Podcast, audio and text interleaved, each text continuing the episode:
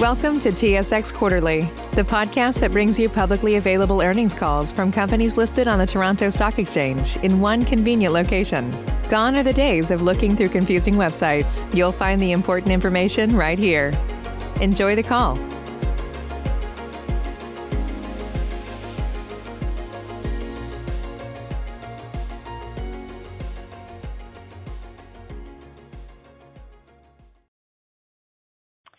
Ladies and gentlemen, thank you for standing by and welcome to the K-Bro Linen Inc. Fourth Quarter 2020 Earnings Conference Call. At this time, all participants are in a listen-only mode. After the speaker's presentation, there will be a question and answer session.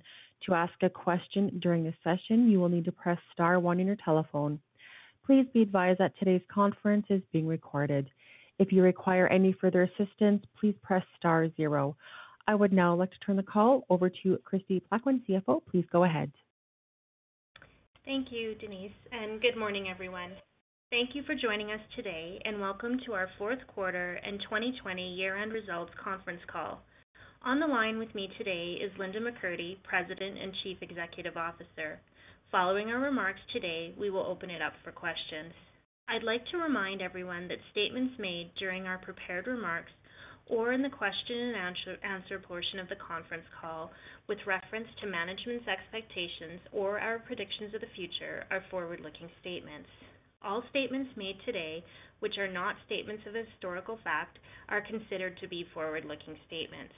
Certain material factors or assumptions were applied in drawing a conclusion or making a forecast or projection as reflected in the forward-looking information. Investors are cautioned not to place undue reliance on these statements. Actual results could differ materially from those anticipated. Risk factors that could affect the results are detailed in the corporation's public filings.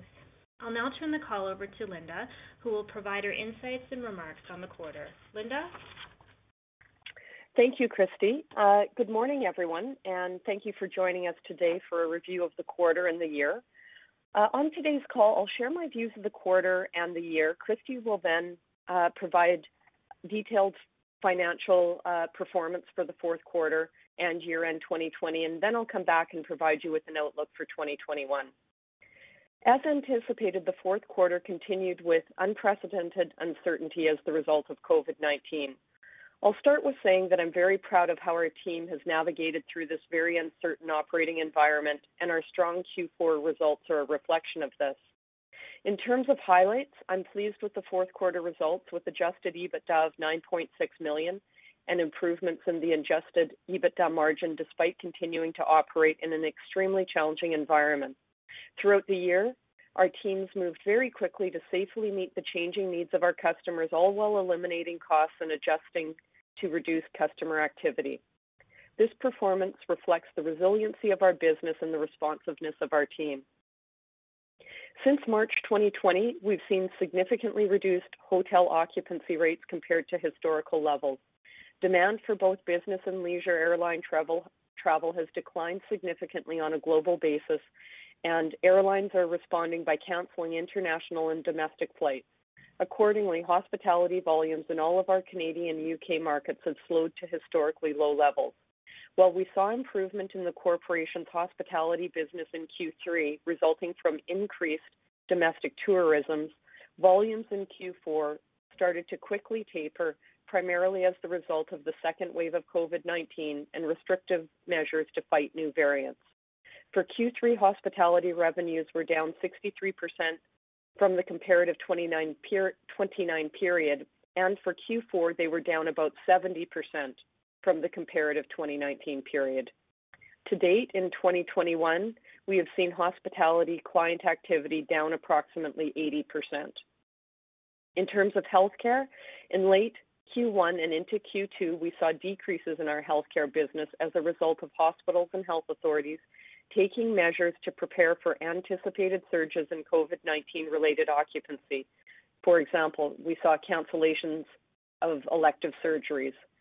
But as Q2 progressed, we saw a return to more normal healthcare levels, and as we moved into Q3 and Q4, we saw increases in client activities that were above historical levels.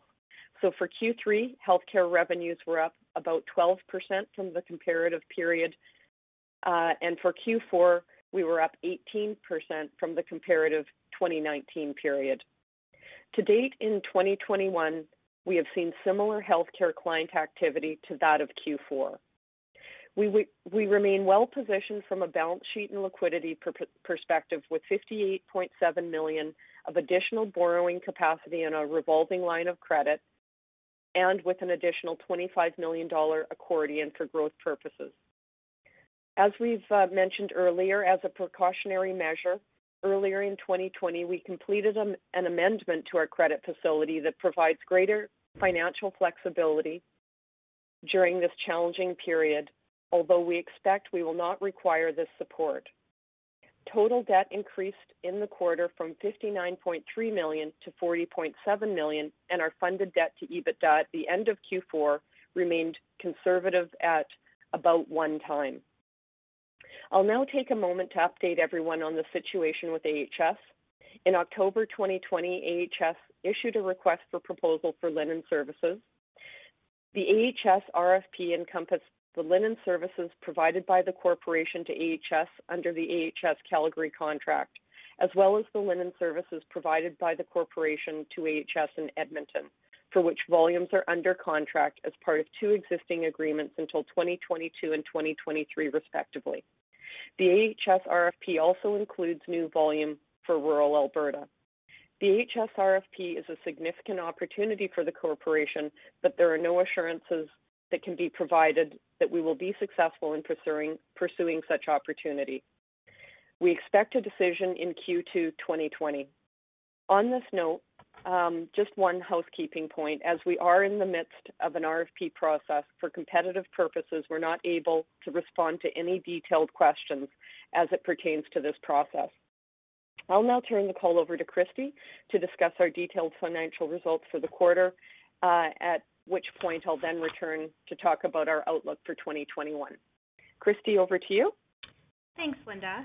The information we are discussing today is also highlighted in our Q4 and 2020 earnings press release, which we issued yesterday, and detailed supplemental financial information can be found on our investor relations website under the heading Financial Documents.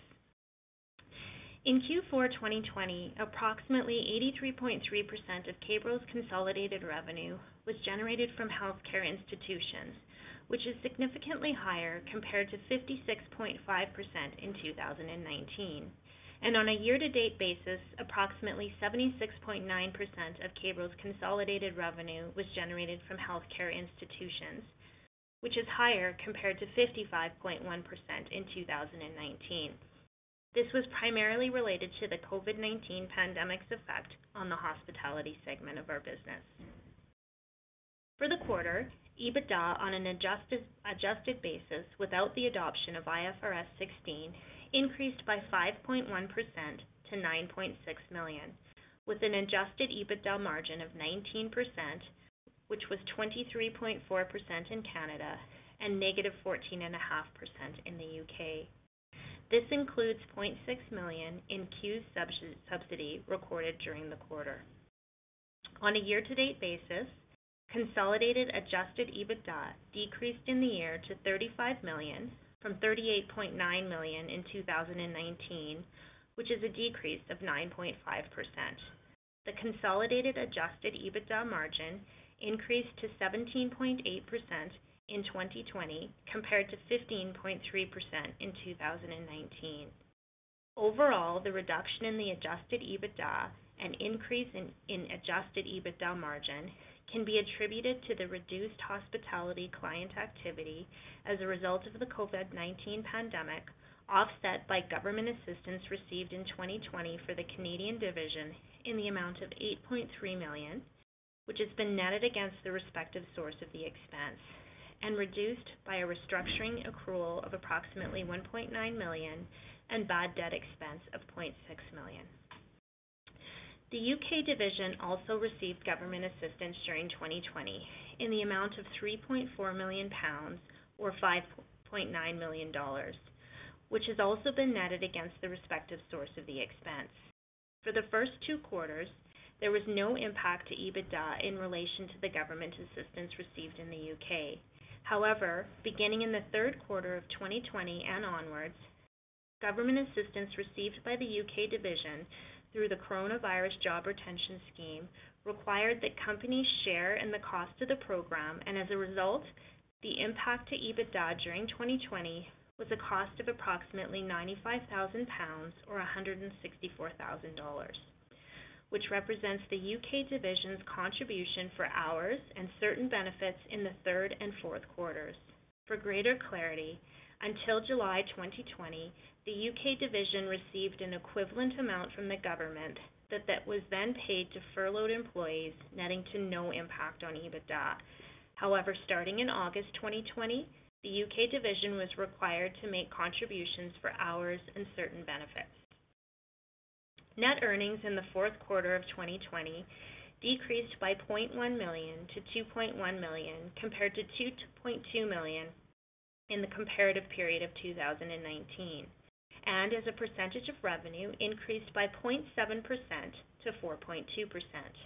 On a year-to-date basis, net earnings decreased by $7.1 million or 65% from $10.9 million in 2019 to $3.8 million in 2020, and net earnings as a percentage of revenue decreased by 2.4% to 1.9% in 2020 from 4.3% in 2019. The change in net earnings is primarily related to the flow-through items in EBITDA, lower finance costs related to the revolving credit facility, and lower income tax expenses. Wages and benefits in the fourth quarter of 2020 decreased by $7.8 million to $16.9 million, compared to $24.7 million in the comparative period of 2019, and as a percentage of revenue decreased by 5.8% to 33.5%. On a year-to-date basis, wages and benefits decreased by $32 million to $67.6 million compared to $99.6 million in the comparative period of 2019, and as a percentage of revenue decreased by 5% to 34.4%. The decrease as a percentage of revenue is primarily related to $7.1 million in government assistance received in the Canadian division through the CEWS subsidy, improvements in labor efficiencies, which is offset by escalating minimum wage rates and restructuring costs of $1.4 million related to the COVID-19 pandemic. Linen in the fourth quarter of 2020 decreased by $500,000 to $6.5 million compared to $7 million in the comparative period of 2019, and as a percentage of revenue increased by 1.8% to 12.9%. On a year-to-date basis, linen decreased by $2.7 million to $24.8 million compared to $27.5 million in the comparative period of 2019, and as a percentage of revenue increased by 1.7% to 12.6%. The increase as a percentage of revenue is primarily related to the higher proportion of healthcare revenue. The reduction in total cost relates to the decreased linen amortization on the hospitality portion of the corporation's business, which is a result of the COVID-19 pandemic. Utilities in the fourth quarter of 2020 decreased by $0.9 million to $3.1 million compared to $4 million in the comparative period of 2019, and as a percentage of revenue decreased by 0.1% to 6.2%. On a year-to-date basis, utilities decreased by $4.8 million to $11.6 million compared to $16.4 million in the comparative period of 2019, and as a percentage of revenue decreased by 0.6% to 5.9%. The decrease as a percentage of revenue is primarily related to lower utility costs in British Columbia as a result of a temporary natural gas shortage during the first quarter of 2019, lower commodity costs, and operational measures that were put in place to offset the impact of COVID-19. Delivery in the fourth quarter of 2020 decreased by $2.5 million to $5 million, compared to $7.5 million in the comparative period of 2019, and as a percentage of revenue decreased by 2% to 10%. On a year-to-date basis, delivery decreased by $8.1 million to $20.7 million compared to $28.8 million in the comparative period of 2019, and as a percentage of revenue decreased by 0.9% to 10.5%. The decrease as a percentage of revenue is primarily related to government assistance received, in addition to management's efforts to offset the impact of COVID-19 in the delivery operations of each plant through temporary reductions in the delivery labor force, logistics and delivery route optimizations, which is offset by fixed costs, which remain constant regardless of the reduction in volumes resulting from the COVID-19 pandemic, and price increases from the renewals of our outsourced freight contracts. Occupancy costs in the fourth quarter of 2020 decreased by $0.2 million to $1 million, compared to $1.2 million in the comparative period of 2019, and as a percentage of revenue remained constant at 1.9%. On a year-to-date basis, occupancy costs decreased by $0.9 million to $3.6 million, compared to $4.6 million in the comparative period in 2019, and as a percentage of revenue remained constant at 1.8%. This includes fixed costs that remain constant regardless of the reduction in volumes resulting from the COVID-19 pandemic, offset by rent concessions received in certain plants in the UK in the amount of $500,000, which were recorded in the second quarter of 2020. Materials and supplies in the fourth quarter of 2020 decreased by $500,000 to $1.7 million, compared to $2.2 million in the comparative period of 2019, and as a percentage of revenue decreased by 0.1% to 3.4%. On a year-to-date basis, materials and supplies decreased by $1.3 million to $7 million, compared to $8.3 million in the comparative period of 2019, and as a percentage of revenue increased by 0.3% to 3.6%. The increase as a percentage of revenue is primarily related to additional personal protective equipment required as a result of the COVID-19 pandemic and one-time cost recoveries in 2019. Repairs and maintenance in the fourth quarter of 2020 decreased by $0.7 million to $1.6 million, compared to $2.3 million in the comparative period of 2019. And as a percentage of revenue decreased by 0.3% to 3.3%.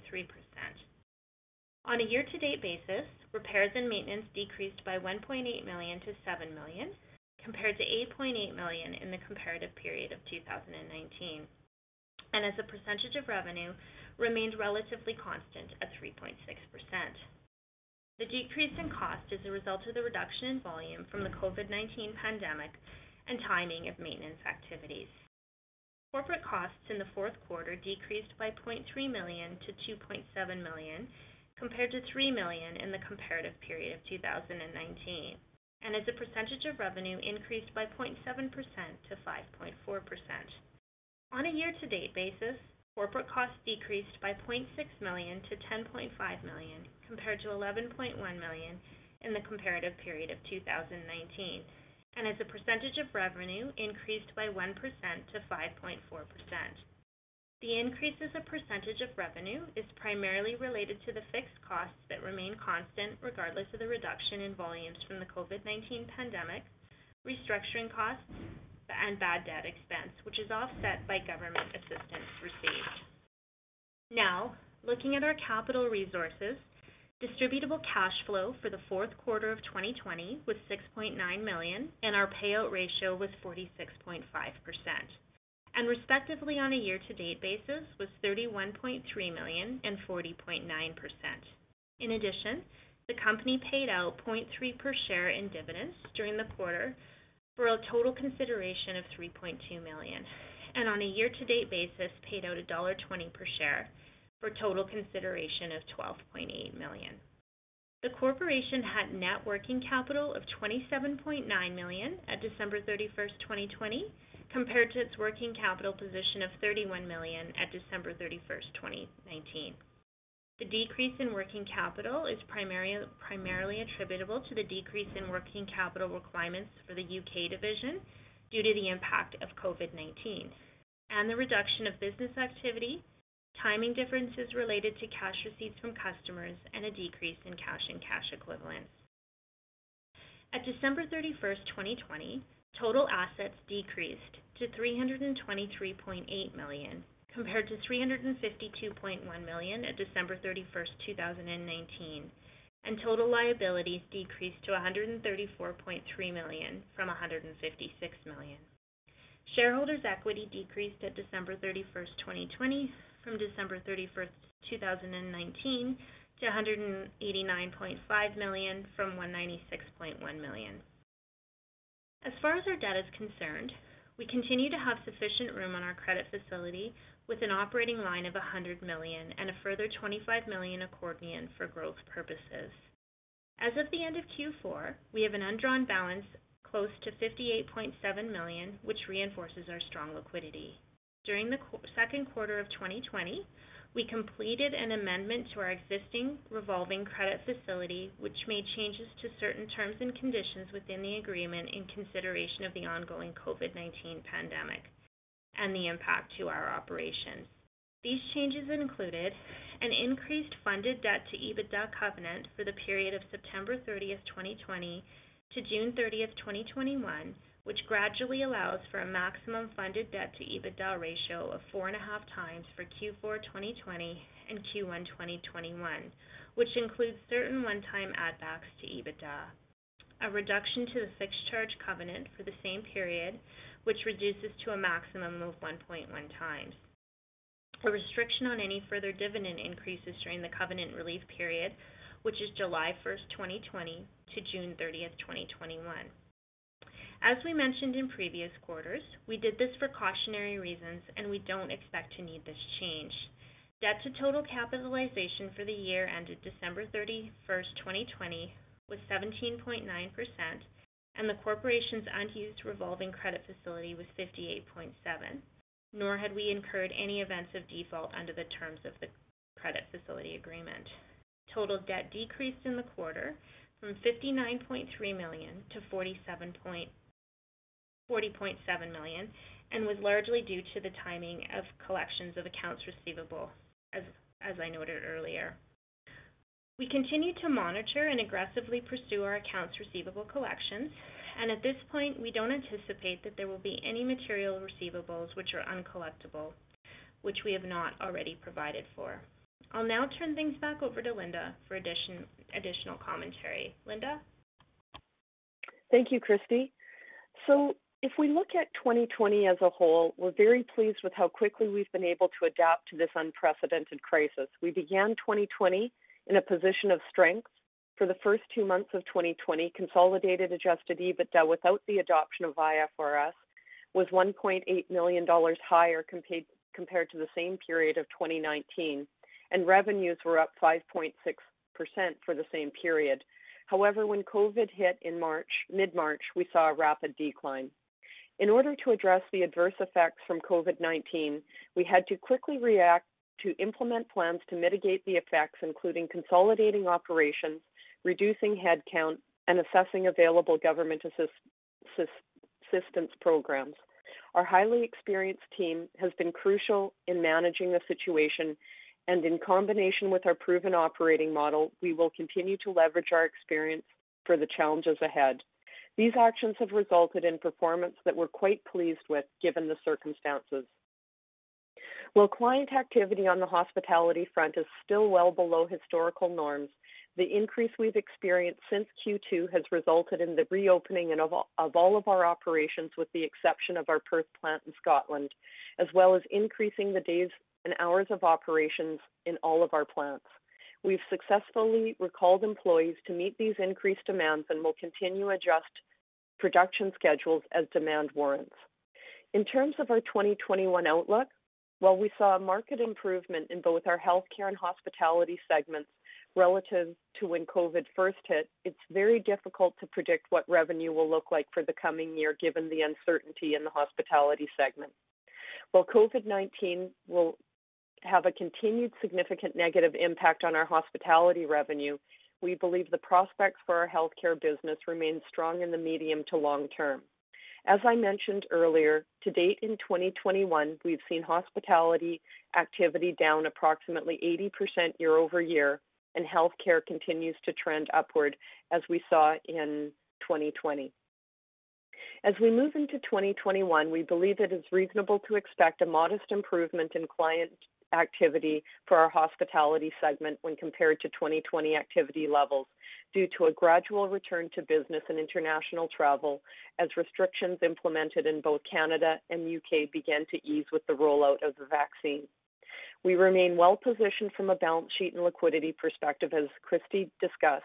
In addition, a strong concentration of our Canadian revenue is from the healthcare sector at approximately 70%. We continue to evaluate tuck-in acquisitions in both the UK and Canada as we execute on our strategy to grow our market share, and this will continue as we move forward in 2021 with current market conditions may lead to opportunistic situations for us. So I would say the main highlights for the year and the quarter would be solid financial performance in an unprecedented adverse environment, improvements in EBITDA margin and strong cash flow generation, quick execution in reducing our cost structure to adjust to reduced client activity, and a demonstrated resilience of our business model. And finally, I'm very proud of our employees who have demonstrated continued flexibility and an unwavering commitment to providing essential services to our customers. This year required their extraordinary determination and support. I'll now turn it over to answer any questions you have with regards to the quarter and our annual results. Ladies and gentlemen, to ask a question, please press star, then the number 1 on your telephone keypad. Please limit yourself to one question and then rejoin the queue for any additional questions. Your first question comes from Michael Glenn with Raymond James. Your line is open. Hey, good morning. Linda, just hoping that you can comment. So you have seen this accelerating trend on your healthcare revenue growth through the quarter. I'm just hoping that you can provide a little more information on what exactly was driving the move from 12% growth in October to 24% growth in December. Yeah, good morning, Michael. Thanks so much for the question. I would have to say that it is largely just increased usage. You know, as the additional wave came through and there were more testing centers, more easier accessibility to testing centers, I would say that would be driving most of it. You know, we continue to have strong volumes in healthcare for January and February. You know, it's highly uncertain. I would not say that most of that increased volume that we're seeing is a permanent factor. So are you able to isolate out what might be COVID related out of that volume increase?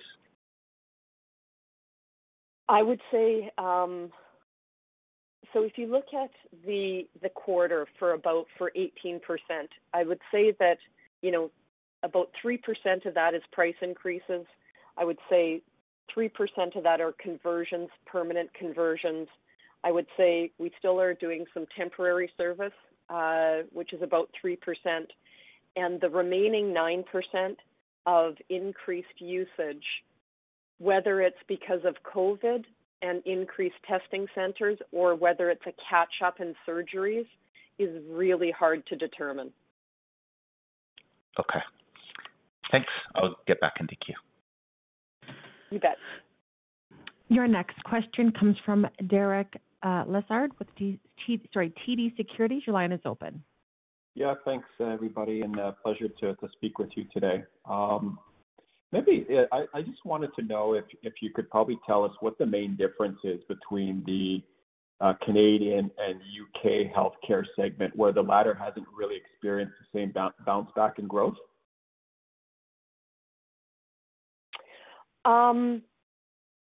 So on the health, you're focused on healthcare in the UK? UK healthcare versus Canada. Yeah, I mean, most of our UK business is clean room activity. So the largest part of our business, and we've seen the obvious decline, is hospitality.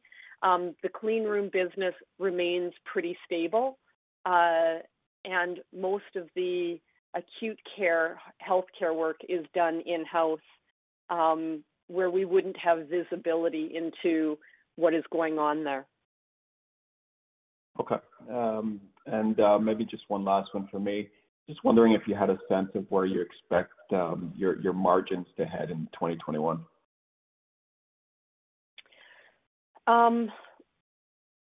We haven't really provided margin guidance, although I don't expect, we've given a range historically of between 13 and 18%.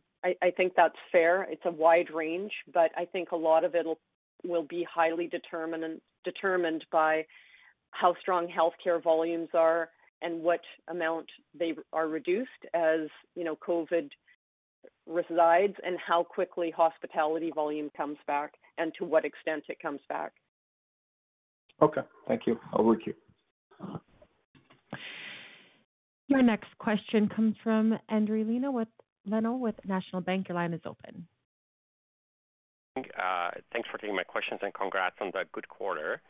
A question for me, and I'll start just a follow-up on a prior one on the healthcare strength growth. And I was wondering first, Linda, are you able to provide in terms of kind of geography within Canada where most of that strength was? And then as a sort of a kind of follow-up into the question, if you're seeing some of the strength in the testing centers, I mean, is it fair to assume that as vaccinations ramp up, that could continue into Q2 and perhaps into Q3? Thanks. So from a geography perspective, Andre, and good morning, it is across the board. So we are not seeing the increases in one geography over the other. It is truly in all the healthcare, the provinces where we are providing healthcare. I think that it is a fair comment as vaccines continue to be to roll out, that our healthcare volumes will stay strong. I just don't think that it is the 9% increase that we saw in the last quarter, getting us to an overall quarterly increase of 18%. I just don't think that's going to be permanent once vaccinations have been administered. Okay, great. Thank you very much. I'll requeue for another question. You bet. Again, if you have a question, please press *1 on your telephone keypad. Your next question comes from Justin Keywood with Stifel. Your line is open. Good morning, and thanks for taking my call. Morning, Justin. Hi. Just on the hotel segment, I'm wondering if any of K-Bro's customers are part of the quarantine hotels, and if that could have any impact as far as helping out with the occupancy rates. Yes, great question. There are a number of hotels that we service that are part of the quarantine program. I'd say it's a handful. It's not more than that. Okay, and just I heard that the kind of hospitality segment, it seems like it would be implied down 80% for Q1. With some of these quarantine hotels and perhaps restrictions easing for Q2, would you characterize Q1 as a low for 2021 for the hotel segment? That is our expectation. And we are hoping both in Canada and in the UK, where the rollout of the vaccine is more advanced, we are hoping that Q2 and certainly Q3, that our low point is Q1. Okay, that's helpful. And that is our expectation, yeah. Okay. And then on the healthcare side or hospital, I know there was some contracts in the long-term care space. Is there an opportunity to win some additional awards there for 2021, or has that largely been captured last year? No, I think that's an area where we continue to keep our head down and work hard at securing long-term contracts. And a certain amount of that business remains in-house and is in-house today, and that is an area that we're focused on and working to secure, Justin. Okay. And I was just hoping to clarify for the testing centers, what is exactly K-Bro doing there as far as the processing? Is it just the reusable PP&E? Yes, absolutely. Distribution of reusable isolation gowns. Okay. And then just one final question. I know you can't really comment on the potential RFP in Alberta, but just to clarify the timing, that RFP process would conclude in Q2. Would it also be disclosed in Q2? You know, we are, what I will say is that is what the process outlines in the RFP process or in their RFP documentation. We hope that is the timeline. It is somewhat of a moving target depending on how it plays out and how negotiations would transpire, I would expect, based on our previous experience. And for the winning bidder, how long would it take for the actual implementation? Like, would it be a quarter or two after the award notice? From a K-Bro perspective, and I'm, as I stated earlier, I really don't want to get into too many details, but we obviously have existing plants in Alberta. So I think that from our perspective, a transition would not take an extended period of time. Mm-hmm, mm-hmm. Okay, understood. Thank you for taking my questions and a well-navigated quarter. Thank you. Your next question comes from Christian Hart with Memfree Investments. Your line is open. Good morning. Are you seeing any significant wage pressure either from minimum wage laws or market forces? And how are you doing in terms of employee retention? If the hospitality demand were to come back strong, would that be something you'd be able to scale back up quickly? So thank you for your question. You know, I think, as I mentioned in our prepared remarks, the one thing that we are proud of and happy was our ability to execute in scaling down and really variabilizing many of our costs. As we think of the reverse holding true, as we saw in Q3, we very quickly had to ramp up and bring people back, bring our staff back, and we were able to, in a matter of weeks, be able to support those dramatic increases in volumes. I expect that will be the case for Q2 and, more importantly, Q3, where those are seasonally high. That's a seasonally high quarter. I would expect that to be the case. And in terms of minimum wage pressures, most of the minimum wage increases that we've seen have been rolled out over the last number of years, so in Alberta and in BC in particular, and to some extent Ontario, but more dramatic increases have been experienced in Alberta and BC, with the final one in BC coming up in June. So we haven't so much experienced wage pressure, and given much of the service sector is still suffering, the ability for us to attract new staff or call back existing staff hasn't been a problem to date. Thank you. Your next question comes from Henry Leno with National Bank. Your line is open.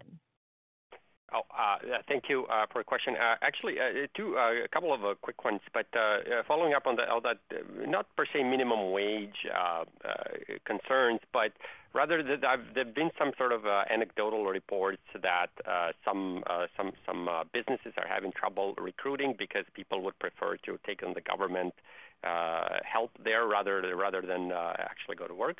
I was wondering if you've seen anything like that at all, or are people eager to get back to work, Linda? Yeah, so we haven't experienced that in a dramatic way to date. I think the real test is going to be in, again, to some extent in Q2, but materially in Q3, where our hospitalities we're hoping and expecting, similar to last year because of domestic travel, will increase dramatically, as well as, you know, with the rollout of the vaccine, we're hoping that travel and hotel occupancies will increase. You know, I don't have a perfect crystal ball into what to expect for Q3, other than it wasn't an issue last year. We do stay in contact with our furloughed staff. We have had some permanent terminations as the result, where people have found other work, or when they've called back, they have been called back based on seniority. They've chosen not to come back. But, you know, we do expect that the employees that we've furloughed, the majority of them are interested in coming back. Great. Thank you very much for the color. And my next question is, it more involves the UK, and at least in England, I think they've presented already a kind of a timeline as to when they're opening, and I believe they're targeting a full opening by June of this year. I was wondering if something similar applies in Scotland, or whether they have outlined something similar, and what would imply this reopening timeline for England? What would it imply for Scotland? Thank you. Typically, Scotland tends to follow what England is doing. I don't know that there has been a formal announcement, but we believe that we should have a very strong back half of Q2 and Q3 in Scotland from a hospitality perspective. That is what we are believing to be the case. Okay, great. That's it for me. Thank you very much, and congrats again. Thank you, Andre. Your next question comes from Michael Glenn with Raymond James. Your line is open. Linda, just in terms of the conversions to reusable, how has that trend changed at all since over the course of the year? Are you still seeing the same level of interest in reusable that you saw earlier in the year? No change in the trend. Strong interest, and I would say as disposables have now been more readily available because the supply chain has caught up, there has been no switching back to the disposable product. So we are quite pleased with how sticky it's been and with the acceptance of the product that we have converted. Okay. Thanks. That's it. You bet. Okay. Your last question comes from Derek Lessard, TD Securities. Your line is open. Yeah, thanks, Linda. Maybe just one question on. I was wondering if you could talk about some of the efforts, whether organic or M&A, to diversify the UK mix. Sure. There's two areas. The first, of course, is healthcare, where we don't have a strong foothold in, largely because it is in-house, like we experienced in Canada, you know, 20 years ago. We've certainly been in contact with the local health authorities to see where we can play a role. Again, it's not going to be a quick change because they have existing infrastructure. We've also worked very closely with private hospitals to expand our services into those areas, as well as into areas like dental clinics. So those efforts are definitely being made to diversify the hospitality base. We have the clean room business, which has remained steady. And then the second piece of it would be, you know, increased efforts into workwear, which we do provide some of in Scotland and northeast of England, which has not seen the same impact, obviously, as the hospitality segment has. So those would be areas in which we are focused from an organic perspective. On a acquisition perspective, we pursue opportunities in both the healthcare and hospitality space with the view of being a national player in the UK market, and those efforts have not stopped, although they have certainly slowed down to some extent with COVID. Thanks for that answer. Thanks, Linda. You bet. Okay, and I'll now turn the call back over to Linda McCurdy for closing remarks. Okay, well, thank you, everyone, for your participation today and your interest in the company. And everyone have a great day, and we'll be getting back with our Q1 results in a matter of weeks. Thank you again. Bye for now. This concludes today's conference call. You may now disconnect. Cashback is not available on gas in New Jersey and Wisconsin. Hey, good morning. You're heading to the airport, right? Yep, thanks for checking. I like the car. How long have you been a rideshare driver? About 3 years now. I really enjoy it. Isn't it hard to make money these days with the price of gas being so high? Not for me. I use Upside, the free app that gives you cash back for every gallon of gas you buy. Wait a minute. Are you saying you actually get real money back when you get gas with the Upside app? Yep, I get real cash back every time I get gas. Does that actually add up to anything? I'll make around $200 to $300. Wow, that's serious. Extra cash. I'm downloading the Upside app now. Download the free Upside app now to earn real cash back every time you buy gas. Use promo code CAR for an extra 25 cents a gallon bonus on your first tank. You can cash out anytime right to your bank account, PayPal, or a gift card for Amazon and other brands. Just download the free Upside app and use promo code CAR for a 25 cents a gallon bonus on your first tank. That's code CAR.